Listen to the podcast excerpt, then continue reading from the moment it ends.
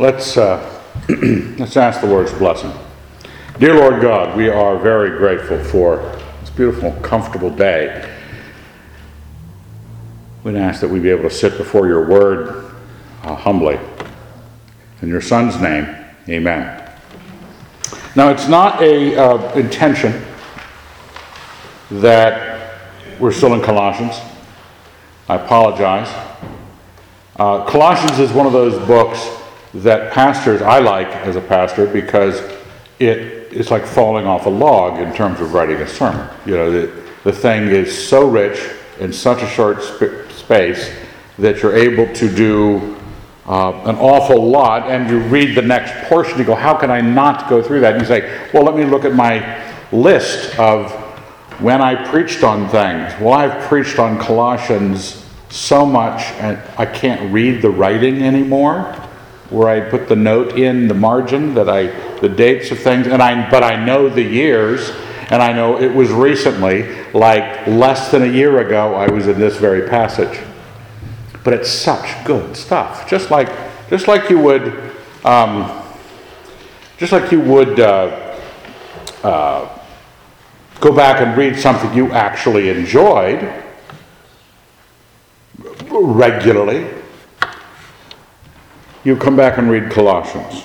And there's so much stuff in it that, as I've told you before, there's different angles of attack on a passage of Scripture.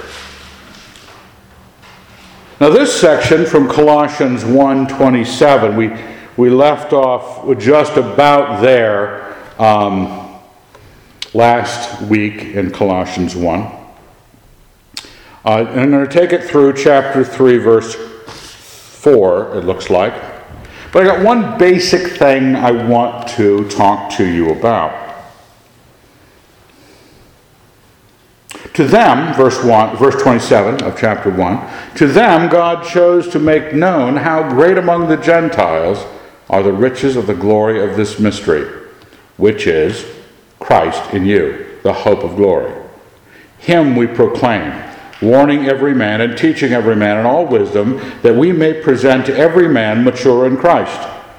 For this I toil, striving with all the energy which he mightily inspires within me. Now, many years ago, even before I was married, I verses 28 29 were sort of my my verses for um, um, why I was in the ministry, why I wanted to do Christian work. Um, uh, at all. That him we proclaim, warning every man and teaching every man in all wisdom, that we may present every man mature in Christ. That is the point of our ministry. I've taught that for decades. Paul thought it a lot longer ago than just the decades of my life. Now, but what, what's interesting here is how we read as evangelicals the Bible. You'll notice I put certain things in red. In Christ, which is Christ in you, Him we proclaim, mature in Christ. Now, for a lot of us, it's just Christian rhetoric.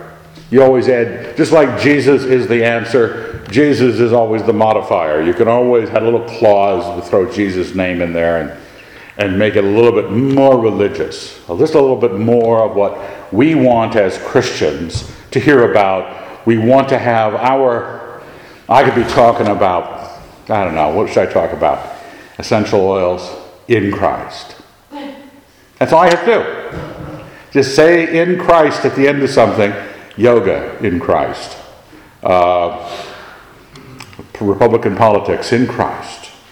Well, oh, we, we like having that, again, modifier there that makes us know that the kind of life we're choosing to live, that is just like the rest of the world, is in Christ. But I don't think Paul is doing that. This is actually the thematic verse. Because he's talking about the mystery hidden for ages, delivered to the world in the apostles, that is, Christ and the grace of God to the Gentiles making them as much a part of the body as the Jews were who believed. And that it was all based on belief. That's, I mean, you go back to Ephesians, there's always this, this is the mystery of the gospel. Let me see if I can find it real quick. Where is where's Ephesians? Ephesians uh, 3. When you read this, you can perceive my insight into the mystery of Christ, which was not made known to the sons of men in other generations, as it has now been revealed to his holy apostles and prophets by the Spirit. That is, this is the mystery, how the Gentiles are fellow heirs, members of the same body, and partakers of the promise in Christ Jesus through the gospel. There's something going on. There's something going on that is in Christ and it's about Christ. Now, we don't want to just remove that notion into a rhetoric. We don't want to move that notion into a rhetoric of Christianity that we just included. We want to say, what is he saying? Because we want to be pointed at it. The basic distinction is that our religion is of Christ Jesus. It's not a religion of religion. Now, this is what your world divides up a certain way. You will have experiences that people don't know what it is to be in Christ, so they think the choices are being in the world or being in Christianity. There's that third choice of being in Christ, entirely different than being in Christianity or Christendom. For I want you to know, verse 1 of chapter 2, how greatly I strive for you and for those at Laodicea and for all who have not seen my face, that their hearts may be encouraged as they're knit together in love, to have all the riches of assured understanding and the knowledge of God's mystery, of Christ, in whom are hid all the treasures of wisdom and knowledge. So he's letting you know that not only is he this great mystery of being in Christ, which spread the election of God to Gentile and Jew alike, breaking down the dividing wall of hostility, but that, that his whole point of his ministry is this striving to create an understanding of that mystery and of Christ, because in Christ all the wisdom, all the treasures of wisdom and knowledge are hidden. This is, that's where stuff is. That's where your religion sits, is in Christ. Now, now, don't, don't get sidetracked by theology. Don't say, all my treasures of wisdom and knowledge are hid in my theological definition of Christ. Or this, uh, the, the narratival story I tell of his life on earth, or my emotional connection to the, the amount of suffering he enjoyed on the cross. I, I don't it's, it's not about, it's in Him. There's a different sort of in Him. I say this, verse 4, in order that no one may delude you with beguiling speech. Now, that means that the apostle, writing to a church that he knew, he was concerned that some would fool them, someone would come along and fool them. That they would have a Christianity, a religion set up that wasn't what Paul's saying ought to be. I don't, and, and, and we know what beguiling is. What do we usually use that at for? Women, right? She was a beguiling woman. What does that mean? All the guys go, I know what that means. She was beguiling. It means that she was, she had the, she had the goods. She knew how to sell them. She knew how to make you write bad checks. It's just a, she could get you to do things. She had leverage. Why did she have leverage? Why is a woman beguiling? Because men have urges. Why can we be deluded and beguiled? Fooled, deluded means fooled, by a beguiling kind of talk. Someone can come into your life and speak in a way that something in your urges is leveraged and you're fooled. Oh, you know, guys know it all the time. We're told to buy cars because a pretty girl is standing next to it. I think that affects the actual quality of the car. We get a better car, the more beautiful she is, the better car it is. I think that's the rule, right? Any billboard with an attractive woman on it, I don't care what it's selling, is better because of an attractive woman on it. We know these rules. Women will fall for what? What do you guys fall for? Um, beauty products that promise to be ageless serum. Right? Come on, you guys. You're going to wrinkle and die. It's going to be awful. And no matter what you do, you can, you can, what is that stuff that they've been, Genucel? Is that the stuff that supposedly is, is probably some astringent lotion that's just causing your body to go into toxic shock?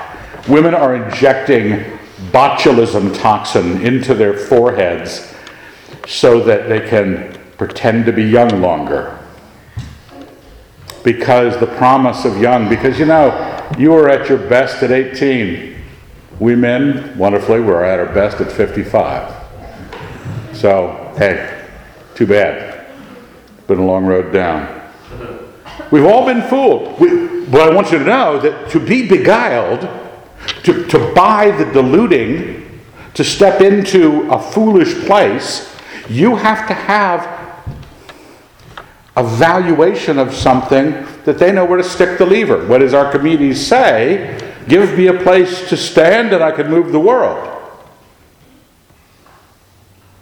Because if you have a place to stand at a bar long enough, you can actually leverage the earth out of its orbit. What is the place that gets us deluded? I say this that no one may I say this that no one may be may delude you with beguiling speech. Now, what did he say? That you have all the treasures of knowledge and wisdom hid in Christ. I'm saying this to you that someone, no one can fool you. For though I am absent in body, yet I am with you in spirit, rejoicing to see your good order and the firmness of your faith in Christ. As therefore you received Christ Jesus the Lord, so live in him, rooted and built up in him and established in the faith, just as you were taught, abounding in thanksgiving. So, the reason he's telling you this is so that we don't make fools of you religiously. It is, it's not getting you to buy a car that isn't, you know, you, we, are, we might get taken to the cleaners by a, an appliance salesman because he's got, you know, a gold capped tooth and a big smile. We have been fooled, promised much. I don't know if you've ever been to listen to a salesman at a timeshare presentation and you get a free TV or ice chest for listening to a timeshare sales pitch. And I don't know if anybody ever has bought something like that under the pressure. We're not concerned, other than the tragedy that is to your budget, there's not the kind of tragedy we're dealing with here. Deluded with beguiling speech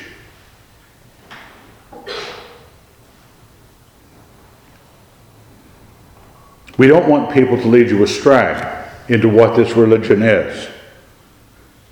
And he's happy to see that in Christ they have that which is necessary. And then he asks, as therefore, verse 6, you receive Christ Jesus the Lord. As this has happened, as this connection with the center of your religion has happened, so live in him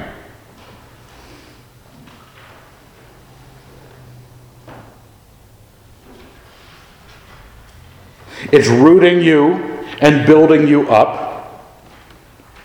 It's establishing you by teaching.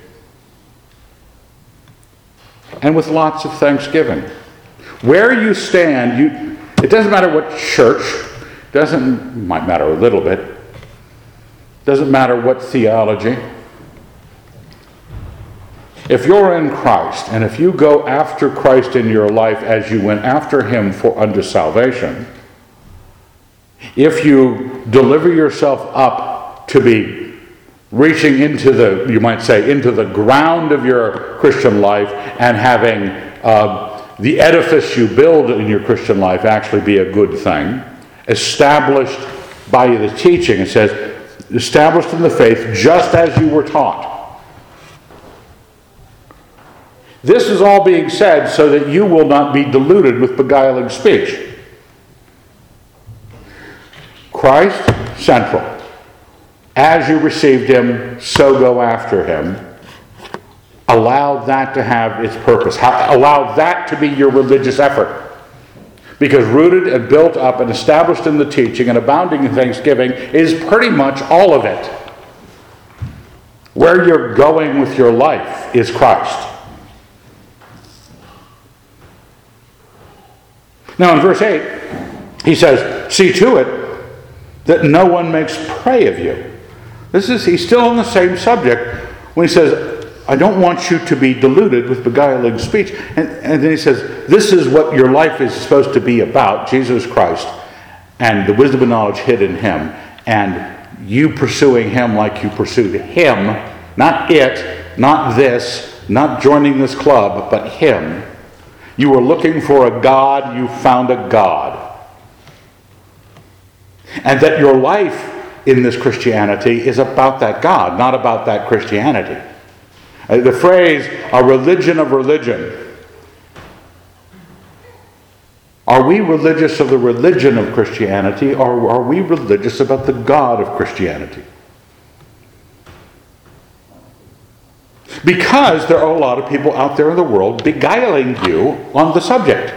Most of religion is beguiling you on the subject.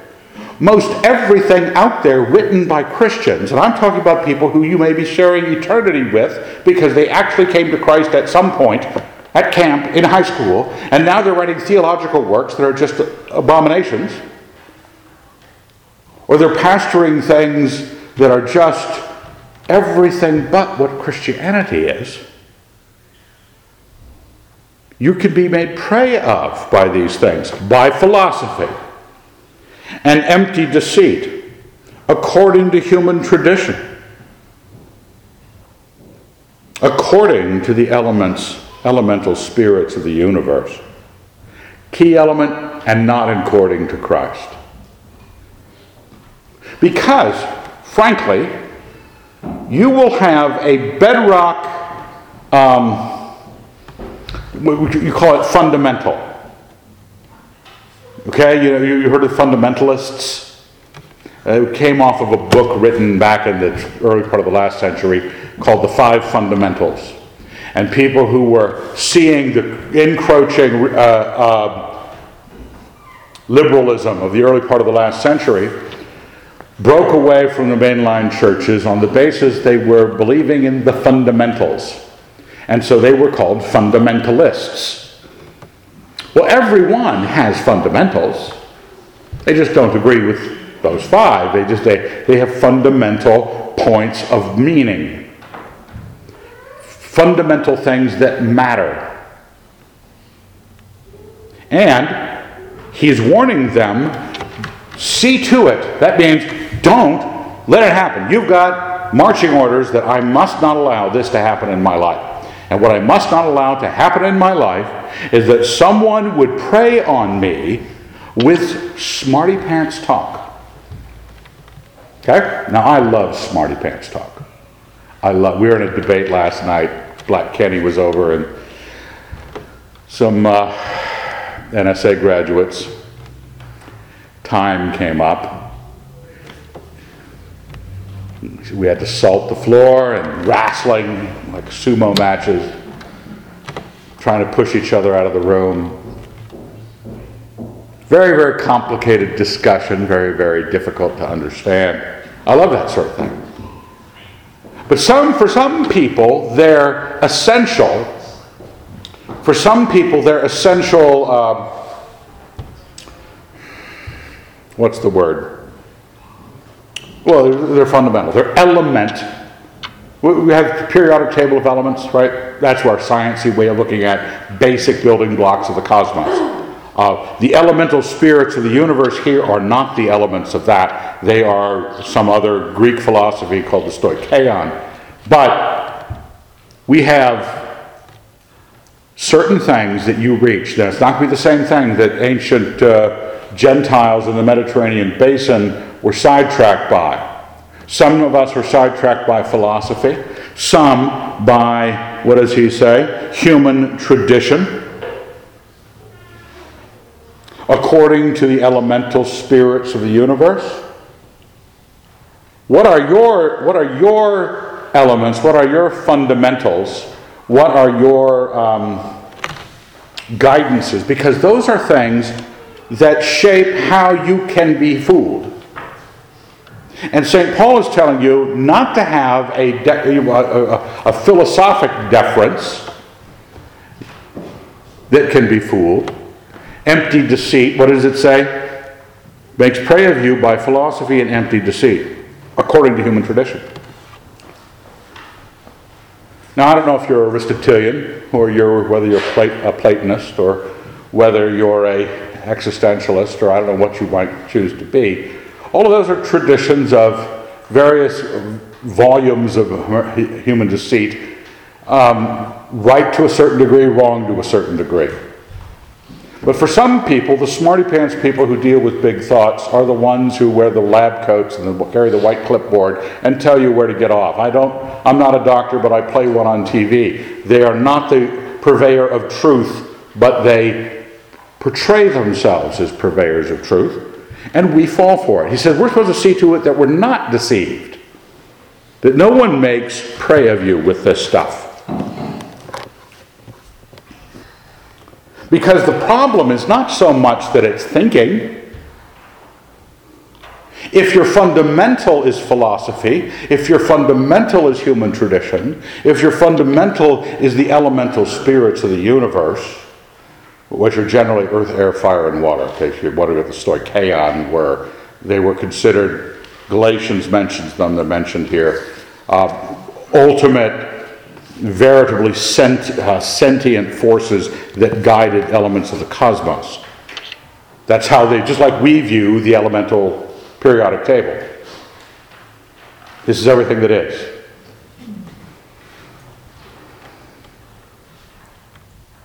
Those things are replacements for Jesus Christ. And if you can be made prey of, that means that Jesus Christ was not what you were living in accord with, or you were thinking in accord with.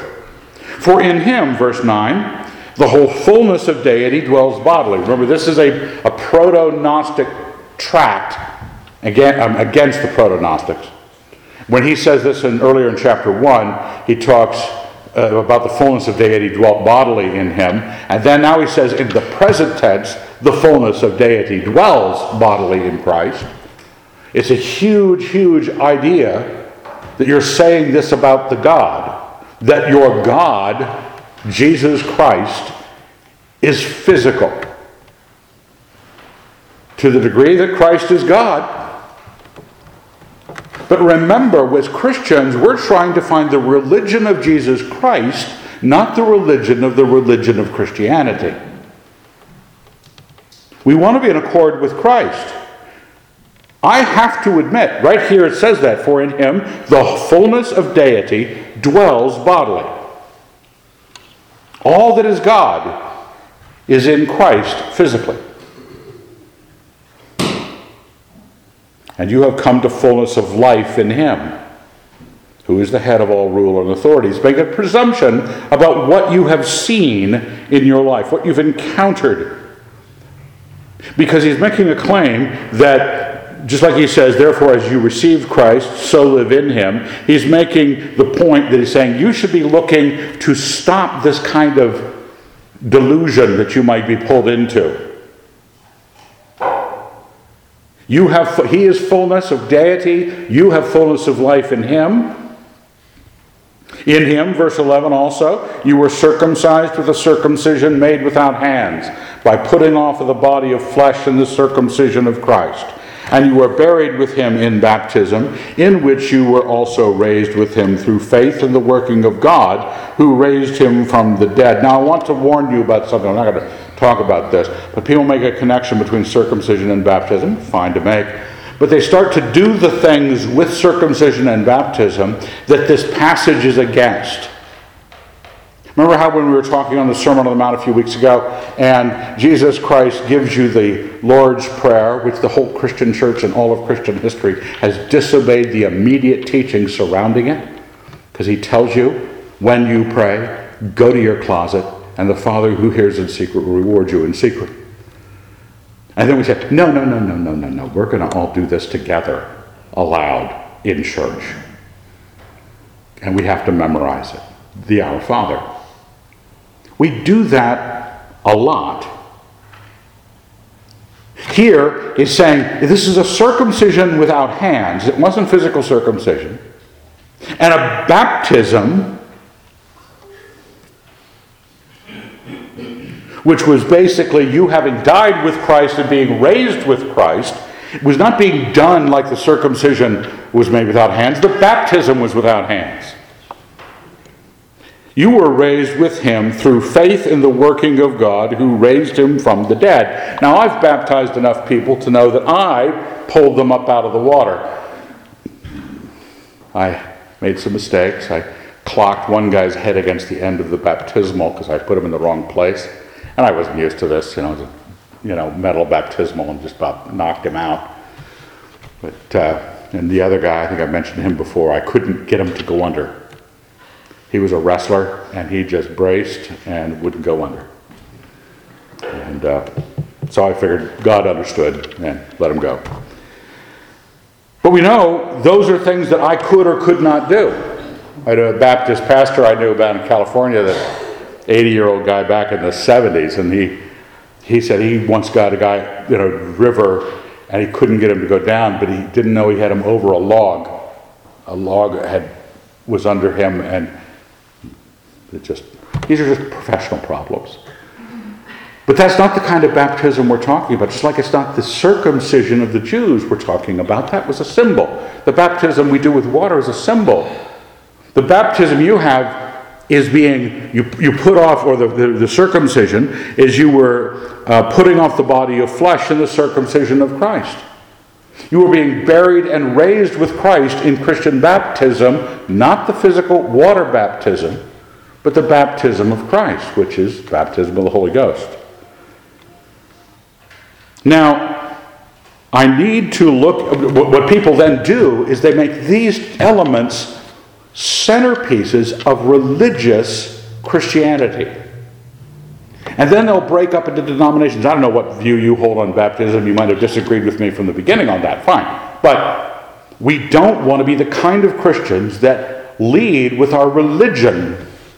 Because we're told that our religion, if it's not Jesus Christ, if it is not in Him, if it's not about and toward and with, look at those words Throughout that section, I have in Him, in Him, in Him, with Him, with Him, with Him, in Him. It keeps popping up, and it's not just a religious rhetorical clause that we're throwing into the sentences. Because that's the meaning of the passage. Don't get caught up in a world where you're deluded by your eagerness to have human tradition, your eagerness to have deep philosophy your eagerness to venerate ultimate powers like the elemental spirits. He says that in verse 16, but let's read down to it. Verse 13. And you who are dead in trespasses and the uncircumcision of your flesh, God made alive together with him, having forgiven us all our trespasses having canceled the bond which stood against us with its legal demands. This he set aside, nailing it to the cross. He disarmed the principalities and powers and made a public example of them, triumphing over them in him. Now remember, he had introduced those principalities back in chapter 1 when he said all things were created through him and for him, whether thrones, dominions, or principalities or authorities. This whole thing is magnifying the God, magnifying the object of our religion, which is Christ in you. Him we proclaim. That was way back in verse 22 of chapter 1. Him we proclaim. Because we're talking, if, you if you read any ancient religious literature, um, much of it is wars of the gods. Um, uh, So you have, uh, what was it, Titanomachus and, and uh, the Enuma Elish in Babylonian um, myth was the creation epic. By the creation epic, they meant how did Marduk get to the top of the pantheon? And all the previous gods, you know, conspired or did things, and finally Marduk does something and he beats Tiamat and Apsu and makes the world out of their body parts. But how did Marduk come to the top of the Babylonian pantheon? He wasn't historically at the top, he wasn't organizationally at the top. He had seized the top. We are Christians. We came out of a monotheistic religion that preached the one true God, and the Christ came to earth as that God, the fullness of deity,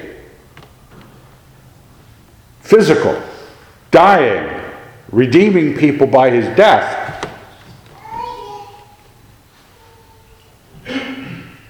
It is about him. And it's about you coming to know Him and have everything you have in Him. Because if you don't, you got three choices, okay? Let's simplify this. Um, you either come to know Jesus Christ and live in Him as you come to know Him, or you get all over yourself in religion, which will just make you just smell. The aroma of religion is not a good one. Or wildly profligate, sinful beyond measure. I mean, you're just gonna, you're either gonna be religious in some sense, some moralizing, even if you're not a Christian, just some sort of moralizing person who wants to stop bad things from happening. And you can see the list that people think are bad things now. You know, the, it used to be that drunkenness was a, considered a sin. Now it's driving under the influence. So the most sainted person on the planet every weekend is the designated driver because he doesn't, he doesn't drive intoxicated. Well, why don't you stop getting intoxicated? We wouldn't have to have designated drivers. We, have, we, we make up rules. We love having rules. Because one class of, remember, you either have a religion of a religion, you've made a religion out of religious observations, or you have a religion with a God. And the God is He who you seek. And our God is Jesus Christ. God the Father, God the Holy Spirit. It's one God. Remember, we're not polytheists here. Or you love hearing, well, well, I'll get to that in a second.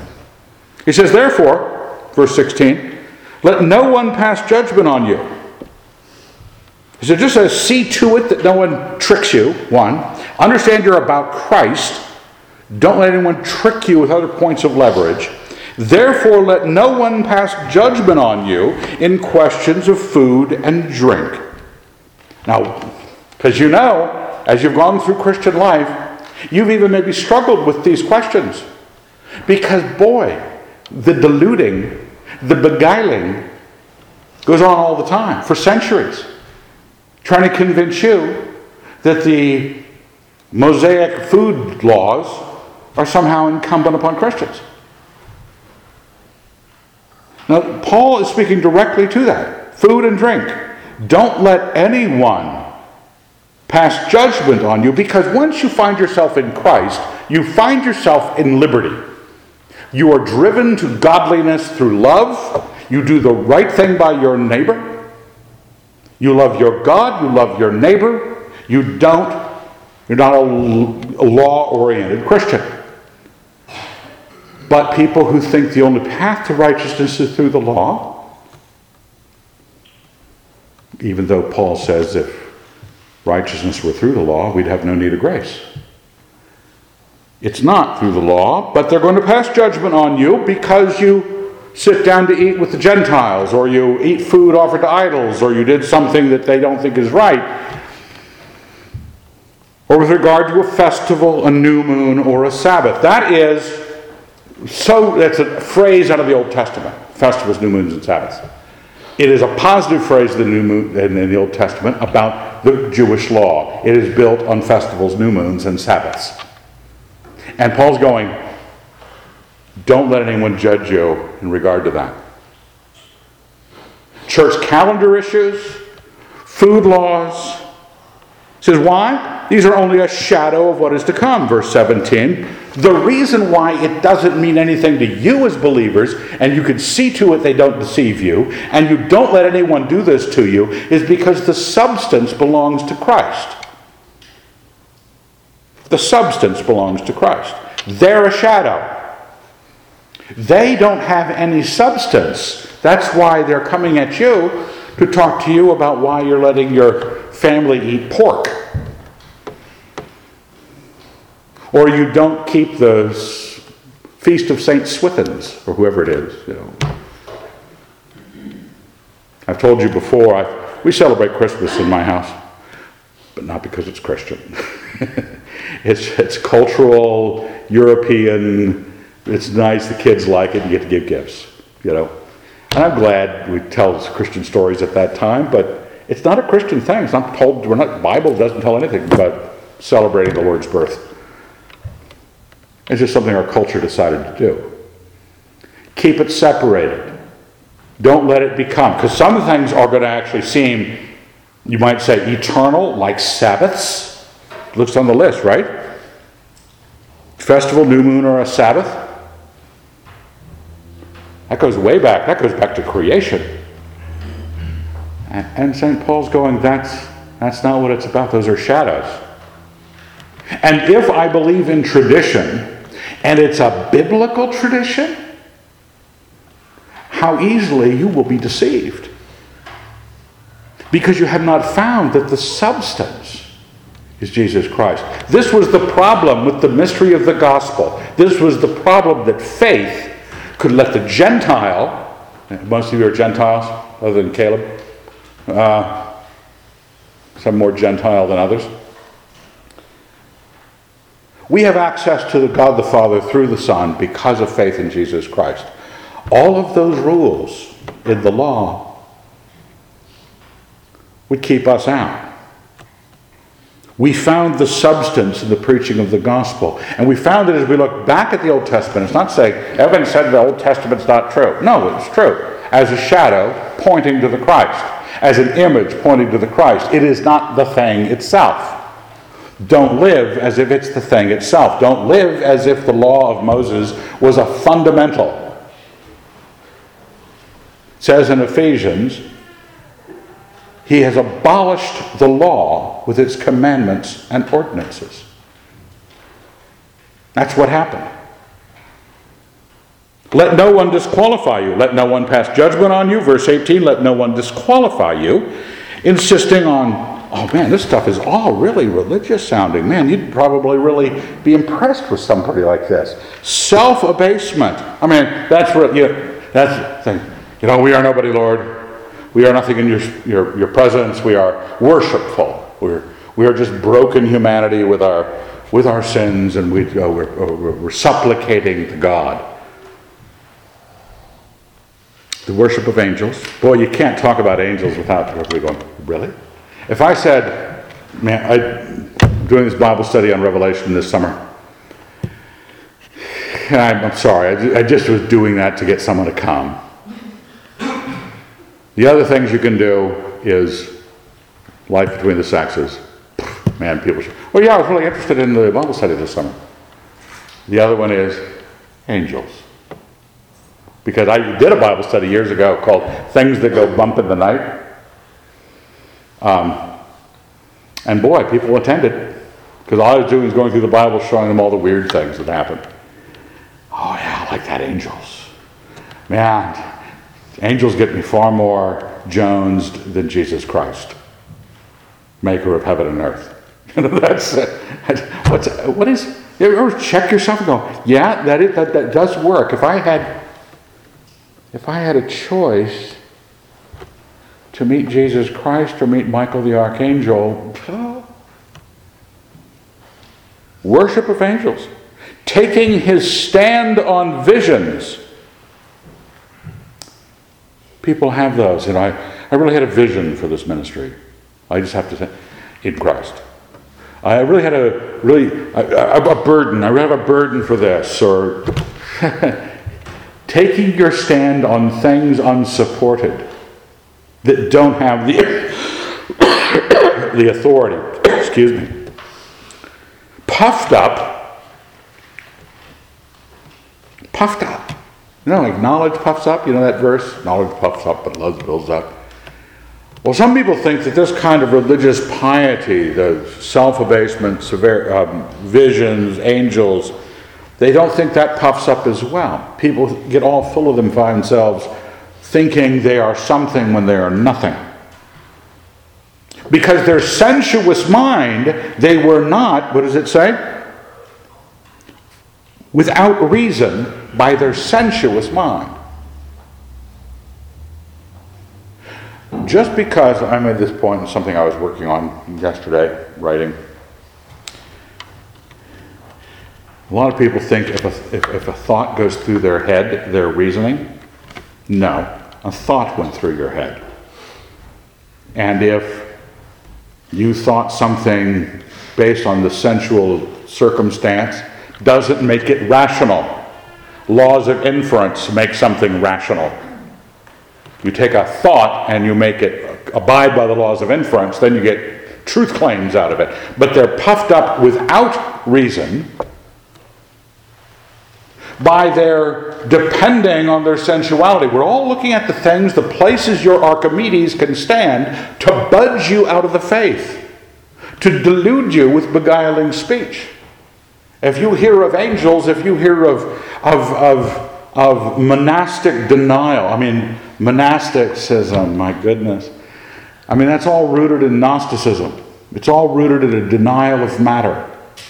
That somehow doing without things now, Lewis makes that point in Weight of Glory that we think that doing without is better than loving others. But that, that's how we measure religion. But if we were looking at Jesus Christ, we wouldn't be measuring religion that way. We'd be looking at Christ, our God, who would lay out for us what it was to live like Jesus Christ.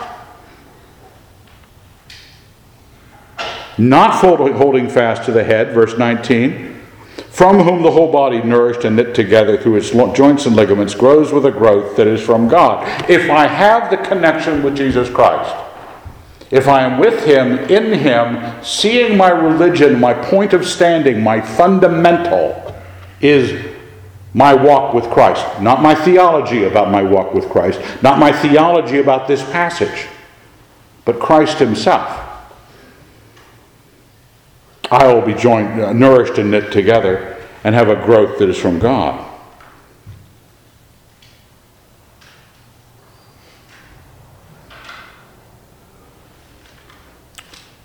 People who are devoted to building a religion of the religion of Christianity are professionals. They get the book contracts and they get to be seen, they get to get heard. Um,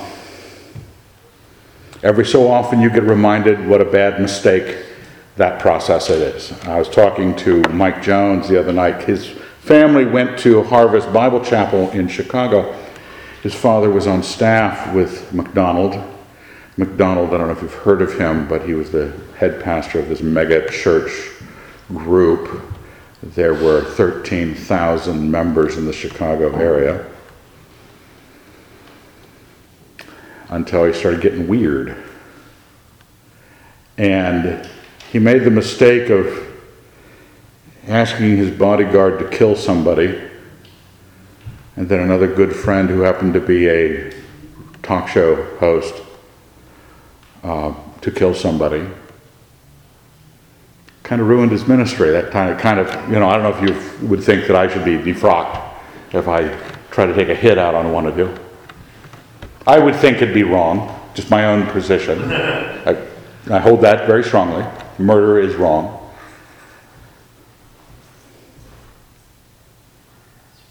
These are not people, these are people who are building a religion of the religion of Christianity. It's not, again, it's not the religion of Christianity, it's the religion of the religion of Christianity.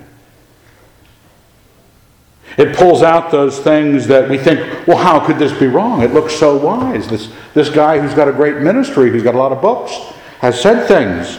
If with Christ, verse 20, you died to the elemental spirits of the universe, big question. Remember, this is the nature of your Christian life. You came to Him a certain way, you came to Him. You didn't come to church, you came to Him.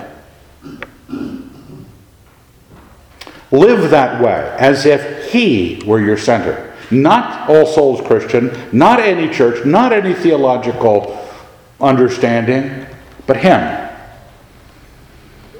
If you died to the elemental spirits of the universe, why do you live as if you still belong to the world?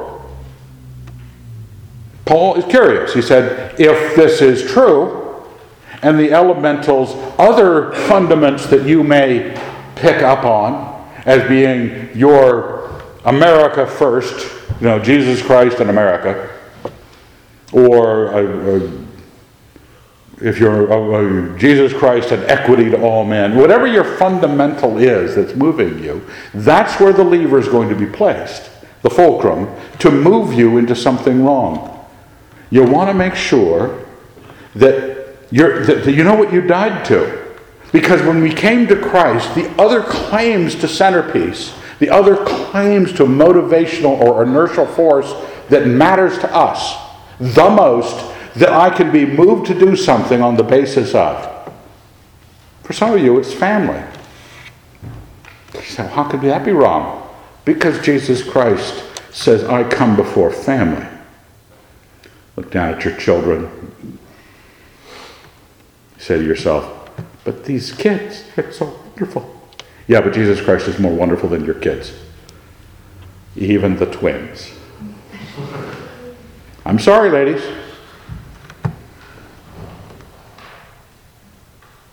If you died to the elemental spirits of the universe, why do you live as if you still belong to the world? Why are you such a sucker for obvious earthly religion? Because these are, remember, you're either going to be, because when, G, when St. Paul says, you know, the law is over, some people's eyes light up. They're usually 14 year old boys. And they go, oh my gosh, you mean I can do anything I want? Yes. Why do you want that? Anything you want. When, it, when you can have anything you want, only thing we're discovering is what kind of a bastard you are. Okay, that's that's all. Because if anything you want doesn't mean Jesus Christ, you're the very reason people get all religious because they can't trust their, their youth to live righteously on the basis of Christ, so they have to why do you submit to regulations? I don't know how many times I've used this verse on people, but they almost don't realize it's in the Bible. Because it is so antithetical to the religion of the religion of Christianity. You will never, there are no, there is nowhere written down. I have strong opinions about food. I have strong opinions about, I don't know, stuff, motorcycles, various things. But you'll never get a rule that you have to like Triumph motorcycles because the pastor likes Triumph motorcycles. Or you shouldn't eat kale. You shouldn't. Okay? Just because, for heaven's sake, kale. Somebody phoned us the other day, yesterday. They had been to a Christian conference and there was leftover food, and it was quinoa and split pea salad. Oh, excuse me, lentils, same difference. I, she's on the phone. No, nobody's going to eat that. You know, we're not cattle. I know some of you are going, oh, quinoa's great. It's pronounced quinoa. I looked it up in the Oxford English Dictionary. It's pronounced quinoa.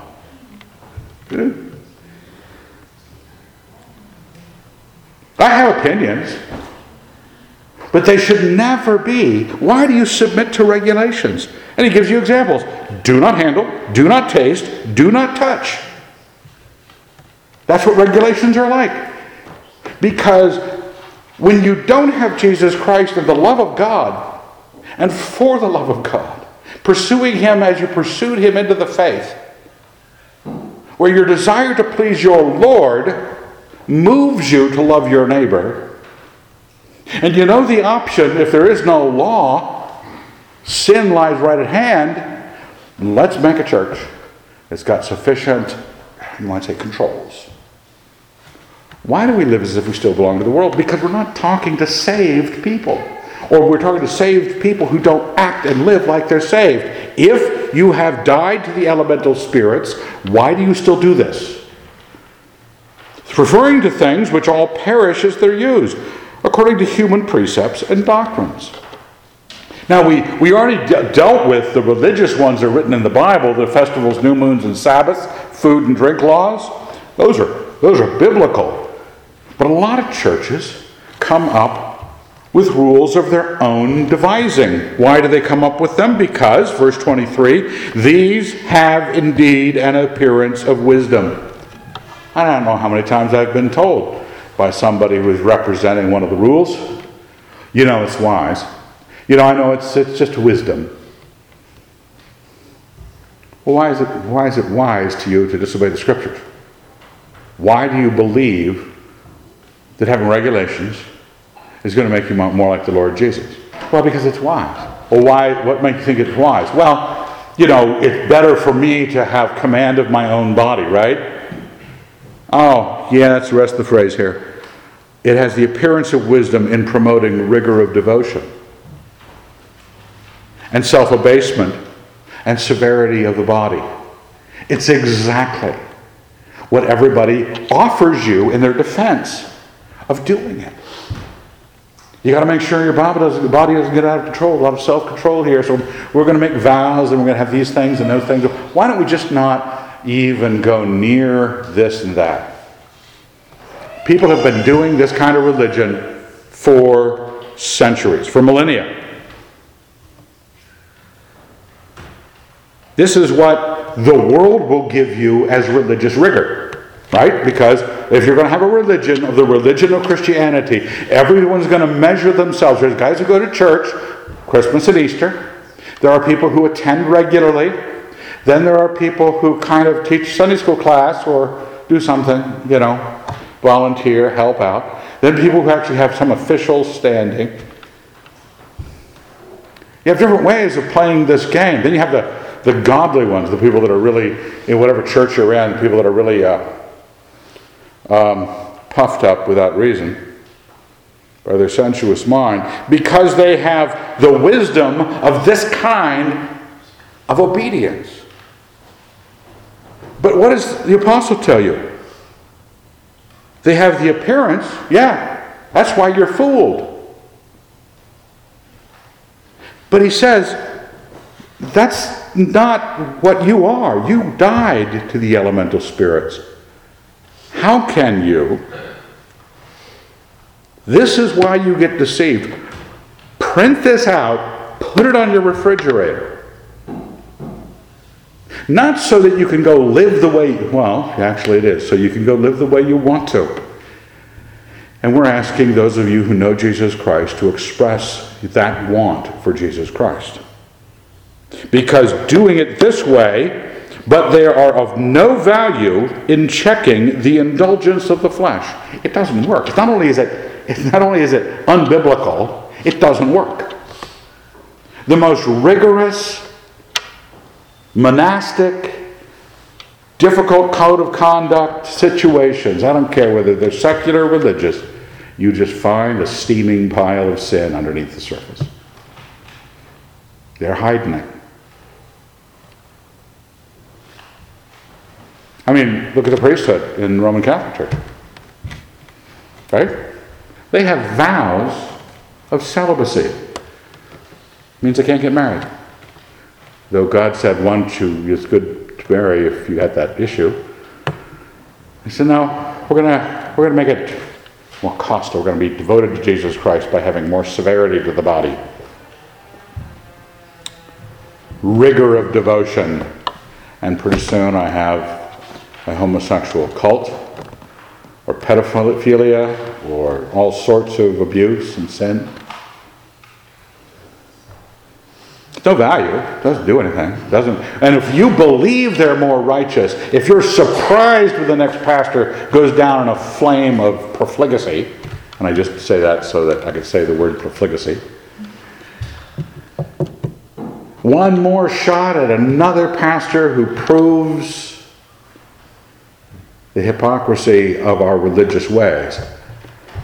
This is, you did not so learn Christ. If with Christ you died to these fundamentals, you've got Christ as your fundamental. And that's where you should be learning. Don't get tricked into living the religion of religion. If then, verse 1 of chapter 3, you've been raised with Christ, notice how it said, if you have died with him to the elementals, that's going to affect one thing. If you then you've been raised with Christ, seek the things that are above. There are two parts to this. Setting you free from stupid. Okay? Not worked, never worked, People who claim religious ritual, religious law keeping is going to make righteousness, is going to make God pleased with you. It has never worked for 2,000 years. It just made things worse. If you find that that's not true, that's you dying to that world. So don't let yourself be dragged back into it. But on the other half of this is you've got to set, be set free from that tendency for people that once the rules, the lights go out and the rules are gone, to be sinners. If we've been raised with Christ, seek the things that are above, where Christ is. Seated at the right hand of God. Set your minds on things that are above, not on things that are on earth. For you have died, and your life is hid with Christ in God. When Christ, who is our life, appears, then you also will appear with him in glory.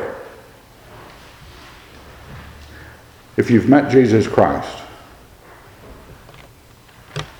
you don't, you don't get sucked back into that religion.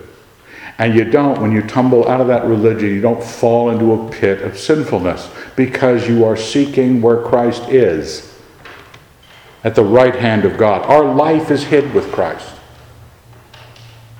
That's how you operate.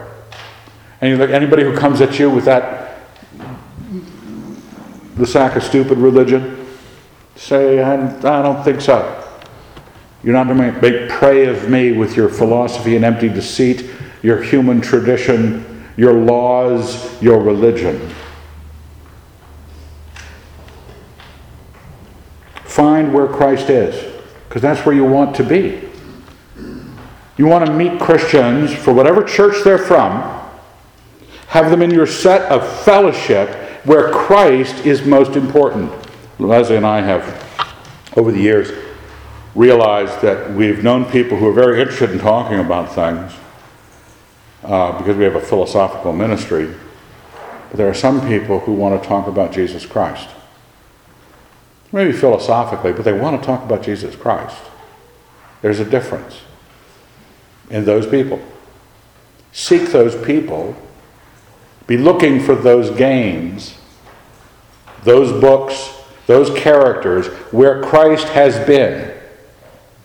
When Christ, who is our life, appears, then you also will appear with him in glory. Let's thank God. Dear Lord God, we're grateful. Keep us in your Son. That the effect that he has on real religion, the kind of religion that serves your kingdom and serves your desires in our lives will be manifest in us, being a help to each other. Keep us from building deception. In your Son's name we pray. Amen.